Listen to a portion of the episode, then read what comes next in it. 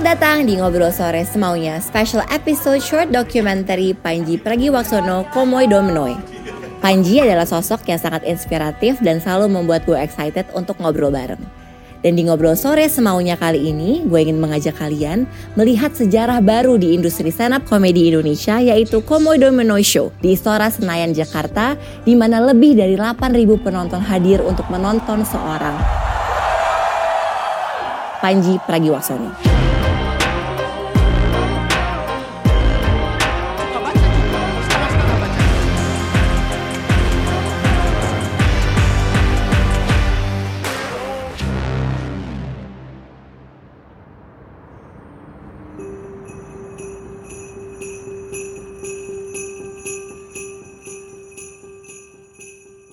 Panji, Hai, apa kabar? Banyak basa-basi di awal kita ya. maaf, maaf ya. thank you.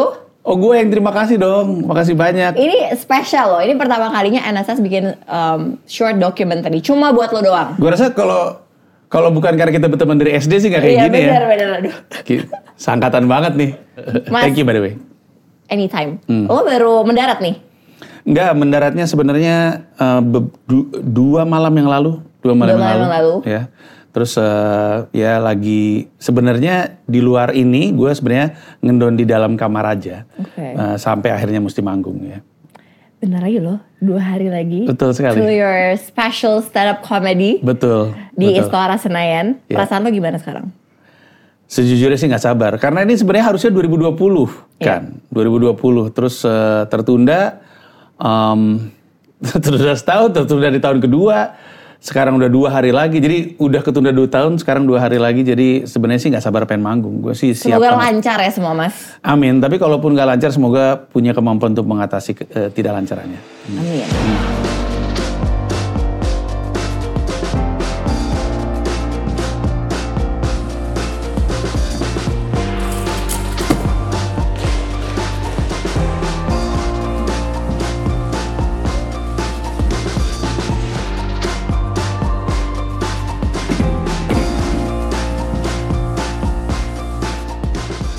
Nama stand up comedy special lo ini agak susah ya. Gue dari tadi Judulnya itu prank latihan. dari gua kepada Oh, orang. Prank ya? Iya. Nah, gue sih bisa ngomongnya. Tapi gue tuh kalau ngomongnya kayak agak gemes gitu. Jadi gue bisa baru kayak kayak kan gue sambil baca ya. Iya. Kan coba lu ngomongnya gimana? Komoy Komo- do menoy, Ya kan? Komoy doi menoy. do menoy, Do u do menoy. do. Komoy doi menoy. Iya, gue senang. Nah, gue tuh bisa kali kalau gue sopan kayak gemes kayak komo doi menoy gitu. Boleh, ya kan? boleh, Komo boleh, doi menoy boleh. ya. Iya. Oke. Bagus kok itu. Bagus benar, ya, benar. lumayan ya. Iya. Emang gue sebenarnya usil aja. Sebenarnya nama tuh gak terlalu penting. Yang penting si Panji ada show banget. di Stora. Udah gitu doang. Gue tuh nyebelin banget sih. Ya karena gue seneng ketika apa komodo ngondoy, terus komedo di manoy, meninggoy gitu-gitu. Ada, ada artinya gak sih? Ada, ada. Apa? Komoi domeno itu bahasa Yunani. Oke. Artinya objek tertawaan. Itu adalah istilah yang Oh. dipopulerkan oleh Aristophanes. Aristophanes itu disebut sebagai the father of comedy. Dia adalah orang pertama yang membuat komedi seperti yang kita tahu sekarang. Oke. Zaman dulu dia bilang komedi itu butuh objek tertawaan. Hmm. Makanya ketersinggungan itu selalu ada resikonya. Oke. Yang gue pengen sampaikan dengan menggunakan itu sebagai judul selain karena gue seneng ngeprank adalah jangan berharap pelawak nggak menyinggung. Itu resikonya karena untuk tertawa tuh harus ada objek yang ditertawain, orang, kejadian, tempat. Mhm. Selama ada objek tertawaan maka resiko itu selalu ada. Karena kan belakangan ini kan pelawak kan selalu jadi kasus. Betul. Indonesia tuh ngelihat pelawak tuh kayaknya tukang jadi gara-gara gitu. Padahal kita nggak kami nggak pengen, cuma pengen bikin ketawa doang Iya. gitu. Jadi itu Lo kan itu sering alasannya. juga ya kena kasus kayaknya. Loh, kayaknya gue pertama kali muncul di lu ngomongin kasus Kasus, gue iya, kan. bener. Iya, yang 0044 itu. 044 itu. Betul, iya.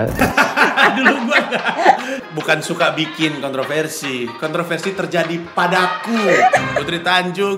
Gue tuh kemarin gue seneng banget pas lu chat gue. Hmm. Eh, tadinya kan emang lo ada sebuah program lah ya Iya, yang harusnya gue ikut serta tapi gue nggak Hmm. bisa karena gue harus ke Surabaya. Banget tapi gue masih pingin banget to be a part of your journey lah. Makanya kita bikin short documentary ini Hmm. Thank you. eh, buat lo. Tapi yang gue kemarin lumayan agak kayak menyentuh di hati gue, lo bilang bahwa kayak put ini tuh acara gede banget buat gue bukan karena ini sold out, Hmm. bukan karena ini di Istora, tapi karena ini ya sesuatu yang besar lah buat gue. Ceritain dong Mas Panji ke teman-teman kenapa em, acara ini di Istora super special buat lo.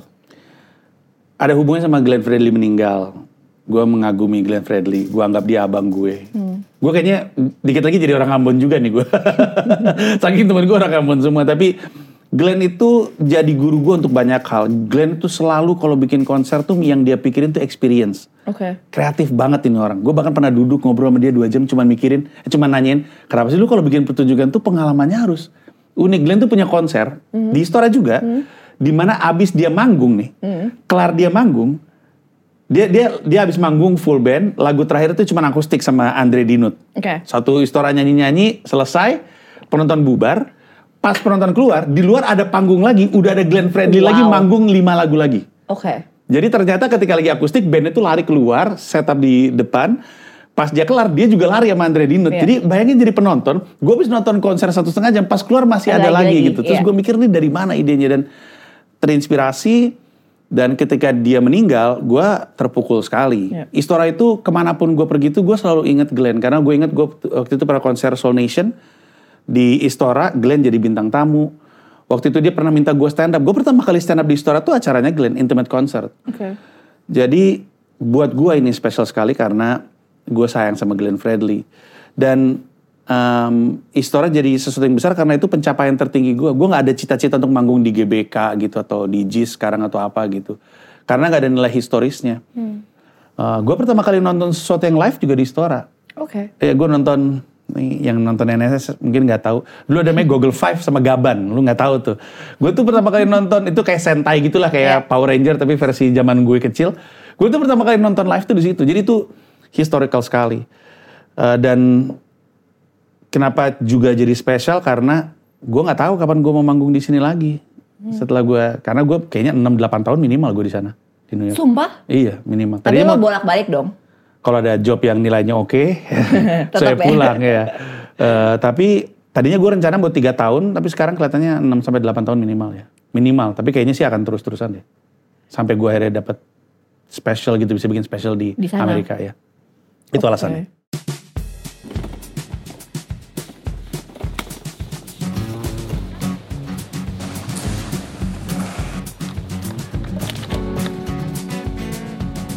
Halo mas. Nah, banyak banget kamera mengikuti saya. Tadi lo bilang soal ngomongin soal experience kan. Hmm. Menurut gue tuh salah satu juga salah satu kunci yang penting lah ya di Hmm. apa pun pertunjukan itu, apa pun mediumnya memang harus ada experience tertentu. Hmm. Nah untuk acara lo, gue mau tahu dong kayak walk me through your creative process Hmm. sampai akhirnya ada acara ini. Tadi gue cerita bahwa gue pertama kali manggung di Istora Senayan di konsernya Glenn. Itu berhasil pecah sekali, padahal gue manggung cuma 5 menit. Pas turun tuh, itu di kepala gue langsung gue harus stand up dengan usaha gue di sini. Ini tahun berapa ya? Ini tahun 2011. Oke. Sejak itu, gue langsung mikir apa yang mesti gue lakuin untuk bisa sold out di Istora Senayan. Jadi abis itu gue disiplin bikin pertunjukan. Eh, tadinya 400 penonton, jadi 800, jadi 1200, jadi 3500. Terus aja sampai akhirnya bisa di eh, level Istora Senayan. Em, ya nyewa adalah satu hal, nyewa Istora. Tapi bawa orang untuk mau ngisi Istora adalah hal yang lain. Betul.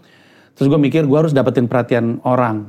Kami itu di Comika Company perusahaan gue itu prinsip promonya tuh bikin yang mau nonton bisa nonton. Jadi kami nggak pernah pengen manggil-manggil orang yang nggak pengen nonton sebenarnya. Oke. Tapi yang mau ini mesti dibantu untuk bisa dengan dikasih tahu ada acaranya, dibikin persiapan dan segala macam. Em, abis itu pandemi datang, gue sempat ragu, tapi kebetulan hubungan gue sama penikmat karya gue cukup deket. Jadi gue DM mereka, SMS, eh, WhatsApp mereka, nanya, ini Juni tuh gue rencana buka penjualan, pandemi kan masuk Maret. Ya. Gue bilang, lu tetap siap bakal beli nggak?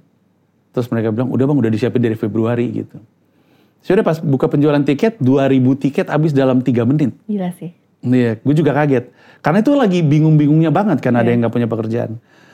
Nah, sisanya sebenarnya hanya gimana caranya membuat hari itu tuh tak terlupakan. Maksudnya kalau lucu udah pasti, lu nonton lawak ya udah pasti lucu. Tapi kan kalau orang bayar satu setengah juta kan yang dia beli experience. Apalagi sekarang udah lazim dengan streaming. Betul. Gue percaya orang kalau mau nonton lawak doang mah streaming aja. Tapi Iya. kalau pengen experience komedi ya di off air. Akhirnya gue bikin panggung yang nggak pernah gue lakuin, yaitu panggungnya di tengah, Oke. penontonnya mengeliling, iya. Oke. Bentuknya itu kayak oktagon UFC gitu, karena secara materi stand up emang kayak nantangin orang berantem gitu, mencoba untuk tes level ketersinggungan.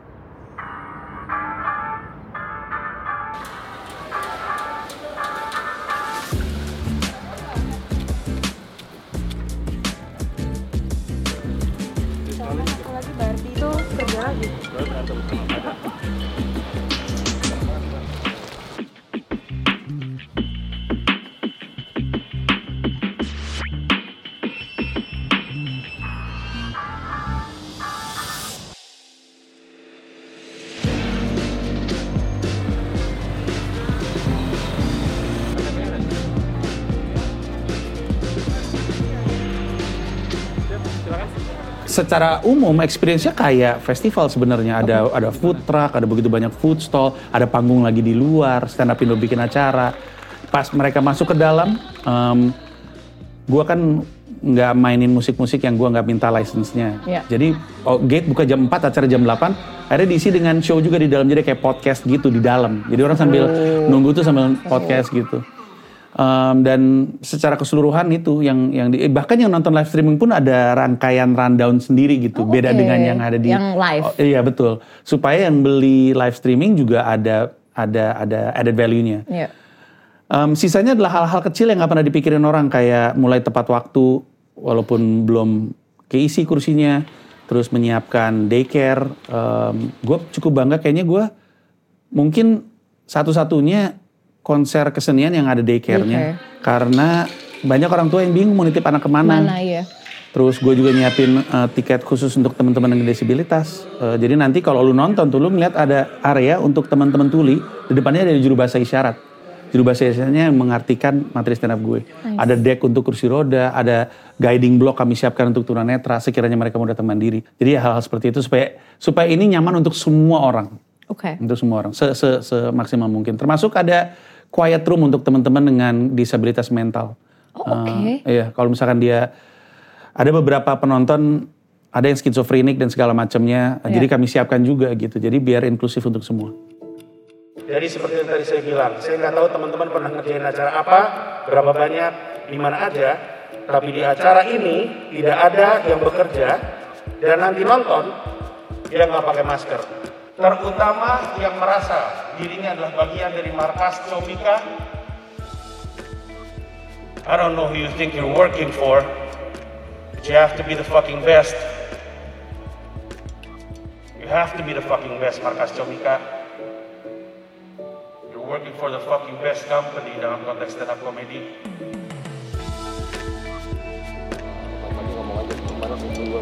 Tadi anak-anak anak datang sambil ngasih tekstur sambil eh, siram basur. Berarti epilog nggak ada meja. Nggak ada, nggak ada. Jadi kan mau kalau mau foto itu jadi bagus Jadi jadi clean semua udah.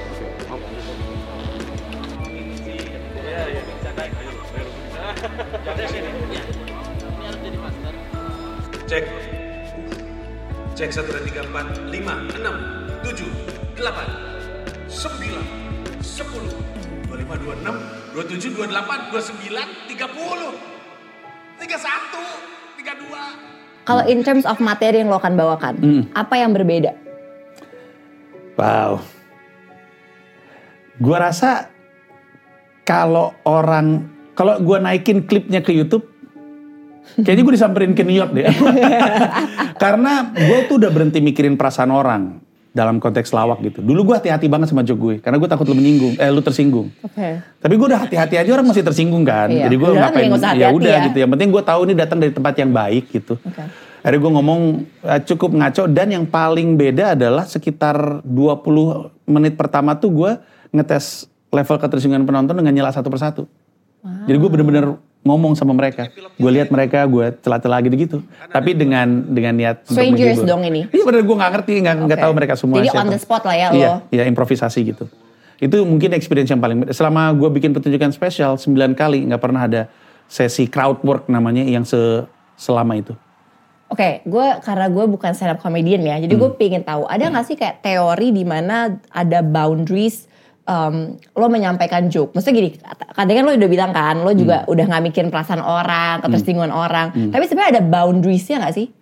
Ini jawaban gue bukan jawaban semua pelawak ya. Oke. Menurut gue batasnya itu orang lain. Jadi kalau gue ngelempar sesuatu, ada orang yang tersinggung, di situ batasnya. Menurut gue. Orang lain nggak ngerasa gitu soalnya. Orang lain ngerasa nggak ada batas. Bercanda-bercanda aja. Dan ketika kita lempar joke, memang mungkin kita nggak ada batasnya dalam arti kata kita nggak nentuin apa yang boleh dan apa yang nggak boleh. Tapi ketika lo lempar joke dan ada yang tersinggung, sementara niat kita sebenarnya bikin orang ketawa, sebenarnya itu batasnya. Menurut Tapi, gue iya. wajarnya minta maaf. Oke, tapi kan lo banyak banget udah Hmm. melampaui batas tersebut. Ya betul. Terus jadi itu teorinya nggak masuk di lo dong? Ya karena kadang-kadang kita tahu batasnya ketika kepentok. Oke. Nggak, nggak kelihatan sebelumnya. Dan kita susah untuk nebak. Bener-bener susah untuk nebak. Gimana? Lu tahu nggak kalau istilah ayah tiri, ibu tiri itu udah nggak boleh? Enggak, nggak tahu itu gue. tidak ramah SJW. Istilah ramah SJW-nya adalah ayah sambung, ibu sambung. Iya. Karena gara-gara sinetron dan tayangan ayah tiri dan Iya. Jadi ibu tiri itu kesannya jelek. jelek gitu. Betul. Kan gue nggak tahu kan, gue lagi ngomong terus tiba-tiba orang tersinggung kan, Gini, karena gue nggak pernah tahu orang tersinggung karena apa.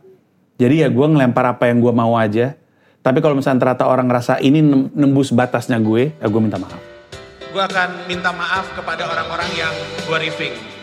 Ini udah nggak pakai.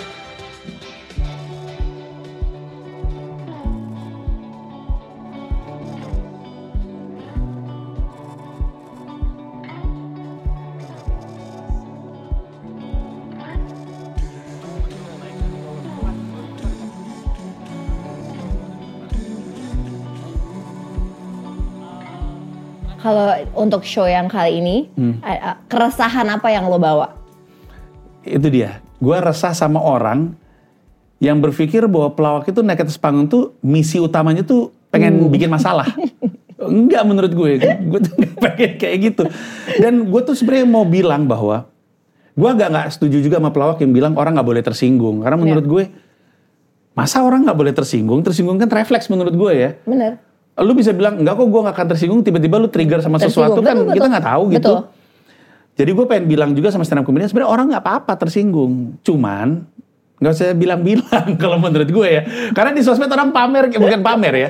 Lu tersinggung, abis itu lu ke sosmed, hey guys gue tersinggung nih. Gara-garanya ina inu ina inu pengen bawa rombongan gitu. I- Itu aja. Dan gue sedikit ngomongin soal UITE juga. Oke. Yang jadi alat pukul balik orang tersinggung. Nah, menurut gue ini susah banget. Dan bukan masalah UITE, masalah orangnya Iya. nggak ada UIT pun gue bisa aja pakai pasal pencemaran nama baik gitu. Iya. Tapi itu juga mau gue bahas. Tapi keresahan utamanya adalah soal ketersinggungan. Gue cerita soal kejadian orang tersinggung sama gue dan segala macamnya. Lama dong tuh acaranya. Udah lama. Kalau ngomongin. Satu jam 40-an durasinya. Nah sebenarnya rangkaian ini kan lo udah ke mana-mana ya? Iya, 10 kota 10 sebelumnya. kota. Hmm. So far best city di mana? Jayapura. Jaya. Oh iya? Iya. Karena nggak pernah ke Jayapura, betul. Nggak pernah ke Jayapura.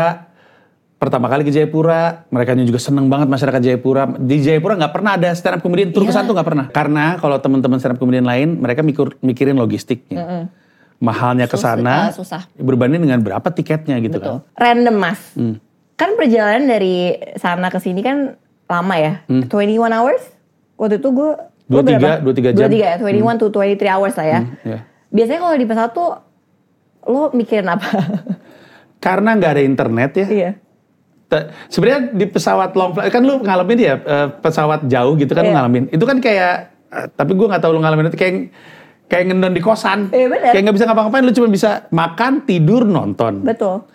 Tapi di momen-momen lu udah males nonton dan males tidur, akhirnya yang gua lakuin itu biasanya mikir karena internet tuh ngeganggu banget sebenarnya. Iya. Internet tuh ngeganggu disruptif terhadap Gue setuju sih Iya. kalau ini. Iya. Jadi gue sering banget mikir apa yang mau gue lakuin tuh di pesawat. Sama. Ya diem aja. Hmm. Di sini tuh ada active noise cancelling headphone tapi gak ada musik, cuman diem aja mikir gue mesti ngapain. Kadang-kadang joke muncul ketika lagi di situ. Jadi eh, ya kebetulan gue senang berpikir, strategizing is my thing. Iya. Jadi gue pakai untuk itu. Biasanya gue cuman kuat nonton dua film, Film. dan satu dokumenter. Iya. Gue di pesawat. pesawat tuh me time yang terbaik sih. Iya betul, betul sekali. Kalau nggak ada anak nangis ya. Terus lo kemarin yang dari yang dari eh, sana ke sini mikirin apa? joke. Gue ada joke baru untuk yang di Istora. Jadi Oh ya? Iya dari dari yang 10 kota itu ada beberapa mungkin kalau dimenitin 10 menit doang, tapi 10 menit itu nggak ada di kota sebelumnya. Gue taruh di Istora, gue mikirin joke, mikirin gimana caranya. Susah soalnya, susah untuk karena gue nggak sempet ngelatih, jadi Iya. nggak sempet di open micin. Jadi gue harus mikir di pesawat gimana caranya ngukurnya. Sama mikirin epilog. Eh, setiap pertunjukan gue di Jakarta tuh selalu ditutup sama sebuah epilog. Iya. Itu juga gue pikirin mau ngomongin apa. Em, apa harapan lo untuk ekosistem stand up comedy di Indonesia? Kalau harapan paling besarnya itu cuman bahwa orang yang bilang dia pengen jadi pelawak bisa terus jadi pelawak. Sebenarnya cuma itu doang. Oke. Gue sedih kehilangan orang yang tadinya melawak gitu. Maksudnya bukan cuma stand up comedian ya. Pada zamannya waktu kita kecil kita suka nonton banyak sekali grup lawak. Terus ketika mereka sudah tidak melawak, itu tuh gue agak sedih gitu. Karena nonton lawak tuh nggak kayak nonton musik loh. Nonton lawak tuh responnya tuh cuman ketawa. Pas lu ketawa tuh lu lupa lu punya masalah apa dan lu lupa strata ekonomi lu. Pokoknya ketawa aja. Terus gue cum, cuman pengen orang yang bisa orang yang seneng lawak terus bisa jadi pelawak udah itu doang. Tapi garis besarnya, gue tuh cuman berharap bahwa setiap kali gue punya pencapaian baru, mimpi-mimpi mereka juga terbarukan. Oh ada yang bisa bangun di Istora, berarti gue bisa bangun di Istora. Karena gue nggak spesial. Orang bahkan stand up comedian Indonesia juga akan bilang Panji sebenarnya nggak lucu-lucu amat. Yang berarti kan kalau gue nggak lucu-lucu amat gue bisa nyampe ke sini, berarti kan ada hal lain selain lucu yang mesti lu miliki gitu. Nah gue berharap mereka juga mikir ke sana, ah si Panji nggak lucu-lucu amat bisa, pasti gue juga bisa gitu. Atau si Panji bisa berkarir di New York, harusnya gue juga bisa. Udah gitu doang. Dan kalau yang gue capai bisa jadi pemantik cita-cita mereka, Indonesia akan baik-baik aja, pelawaknya akan ada terus.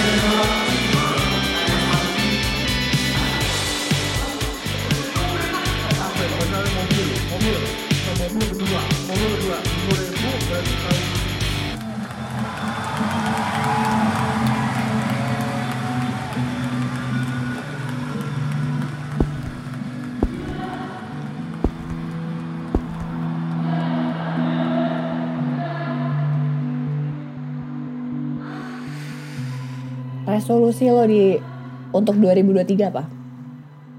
gue pengen jadi suami yang lebih baik. gue bisa bilang gue stand up comedian yang oke lah. Pindah ke New York itu kepegang lah apa yang mesti gue lakuin. Tapi menjadi ayah dan menjadi suami itu gue baru sadar tuh nggak kepegang banget di. Gue selalu bikin kesalahan demi kesalahan dalam menjadi suami atau jadi menjadi ayah gitu. Karena seperti profesi lainnya, lu butuh waktu untuk bisa jadi.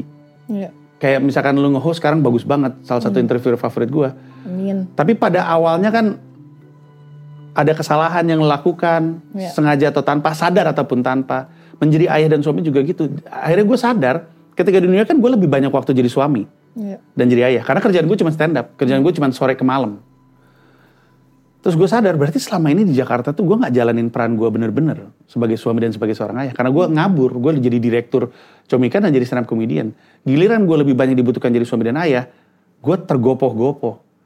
It breaks my heart terribly knowing that I'm not a good husband and I'm not a good uh, father. I don't think so.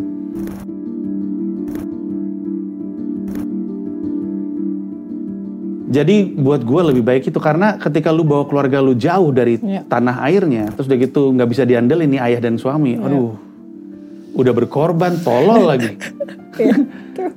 Jadi yang gue harapin tuh gue bisa jadi suami yang jauh lebih baik dan jadi ayah yang jauh lebih baik. I don't wanna break anybody's heart. Uh, it's funny karena we talk about this di episode yang terakhir. Uh, karena gue jujur kan penasaran banget ya makanya kemarin di episode sebelumnya gue ngobrol sama lo, gue nanya apakah lo menyesal, apakah lo merasa bersalah sama istri lo dan anak-anak lo karena lo bawa jauh-jauh dan lo juga nggak tahu apa yang akan terjadi esok minggu depan dan tahun ke depan gitu ya. Tapi sebenarnya apa yang lo mau sampaikan sekarang misalkan dengan semua emosi yang lagi lo rasakan ke istri dan anak-anak lo? Aduh, oh, batan gue nih. ah, I don't want- Oh, gue juga jadi sedih. I know I'm going to cry. Oh man. Jadi waktu kemarin itu, anak gue sakit. Anak gue tuh bukan tipe ke anak yang minta. Anak gue nggak pernah minta apa-apa. Semua yang tahu anak gue tahu, anak gue nggak pernah minta. Tiba-tiba dia bilang ayah bisa temenin aku tidur nggak? Dia nelpon bahkan. Tapi gue nggak ngeliat, gue liat teksnya. Dia lagi demam tinggi terus dia peluk tangan gue. Dia udah lama nggak tidur sambil meluk tangan gue. Dia cari, gue lagi duduk, ini tempat tidur, ini gue di sini. Dia cari tangan gue, dia tarik, terus dia peluk. Ini insting yang mungkin muncul lagi karena terakhir dia kayak gitu tuh balita. Terus gue pikir dia tidur, tiba-tiba dia ngomong, I love you so much ayah. Dia sering sama gue ngomong I love you Dipo, I love you ayah. Ditambah so much-nya itu doang bikin gue. Dua kali dia bilang, I love you so much. Dan gue rontok di situ cause I failed him. I didn't protect his health. Gue gak tahu mesti dibawa ke mana ketika dia sakit. Tapi gue sedih banget. Bahwa gue gagal gitu. Jadi ya gue cuma mau bilang gue minta maaf. Gak ada alasan sih ayah bawa kamu ke New York tuh sebenarnya bener-bener hanya karena ayah pengen ngejar cita-cita ayah seorang. Ayah cuma bisa berdoa. Ini juga baik untuk kamu. Ayah nggak bilang kamu nggak bisa jadi apa pun yang kamu inginkan di sini.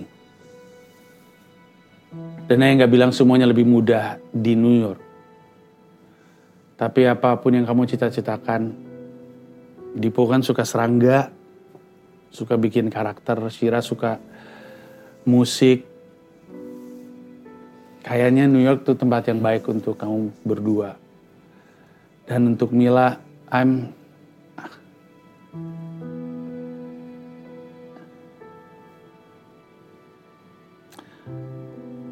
I want to say I wish you could have married a, a more decent person, a person that understands you more. Walaupun sebagai Scorpio emang agak susah sih untuk di, untuk dipahami, tapi I'm not,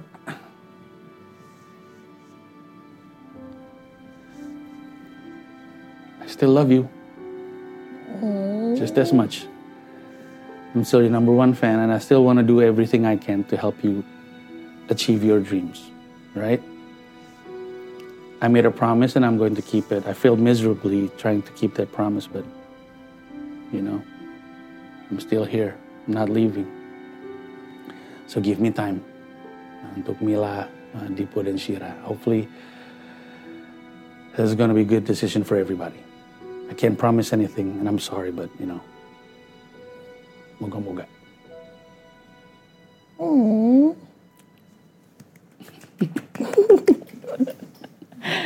Kenapa gue jadi ikutan nangis ya? Iya. Karena temen SD kali ya? Iya karena Jadi kita kan kan lu tahu waktu gue SD kan waktu lu SD kan gue kayaknya gak ada perasaan banget sebagai anak SD. Mas tapi you know um, akhir kata gue cuma mau bilang bahwa kayaknya gue tanpa gue sadari gue jadi sangat invested di journey lo. Hmm. Karena gue juga um, gue I'm rooting for you. Hmm, thank Uh, you. gue berdoa semoga apa pun yang lo jalani itu ada yang terbaik buat lo. I Amin. think you're very lucky and privileged karena lo Thank bisa you. Hmm. melakukan ini dan lo punya support system anak-anak dan istri yang sangat luar biasa yang mensupport dan memperbolehkan lo. Dan sebagai warga Indonesia, wah berat banget nih. sebagai warga Indonesia, I just wanna say that um, gue bangga banget sama lo. Thank dan you. menurut gue cerita lo bisa jadi inspirasi untuk banyak orang. Tapi bukan inspirasi kali ya. Menurut gue bisa membawa keberanian kali ya. Untuk orang-orang to you know Iya. sit back, rethink um, their purpose in life itu apa, dan selama bisa, sama punya privilege-nya, um, ya lakukan daripada lo nyesel di Kemudian hari ya. kemudian setuju. hari. Jadi Thank you. thank you, gue juga senang banget bisa ngobrol sama lo, Um, dan gue merasa gue selalu dapetin new perspectives and fresh air di setiap kali ngobrol sama lo, dan uh, secara nggak langsung juga lumayan gue jadi banyak berpikir lah karena omongan-omongan lo selama tiga episode ini ya karena kita udah cukup sering ya Iya. berinteraksi. Kayaknya nanti acara gue di di CXO tuh Panji Platinum Ways. dan dan dan gue realize sesuatu sih karena gue merasa kayak em, ya kita sama-sama punya privilege dan lo selalu juga mengingatkan itu juga gitu ya dan uh, I think I should do um, something more lah karena gue punya the you know the Ya. privilege to do so No pressure, just do anything that makes you happy sebenarnya. Dan berharap apa pun yang bikin kita bahagia Betul. juga membahagiakan orang di sekitar Banyak kita orang. yang terdekat ya. betul Ya. dan itu kan juga prosesnya panjang ya Betul sekali. Dan Iya. kita belum barang jadi. Jadi give yourself time. You know, don't don't be too stressful.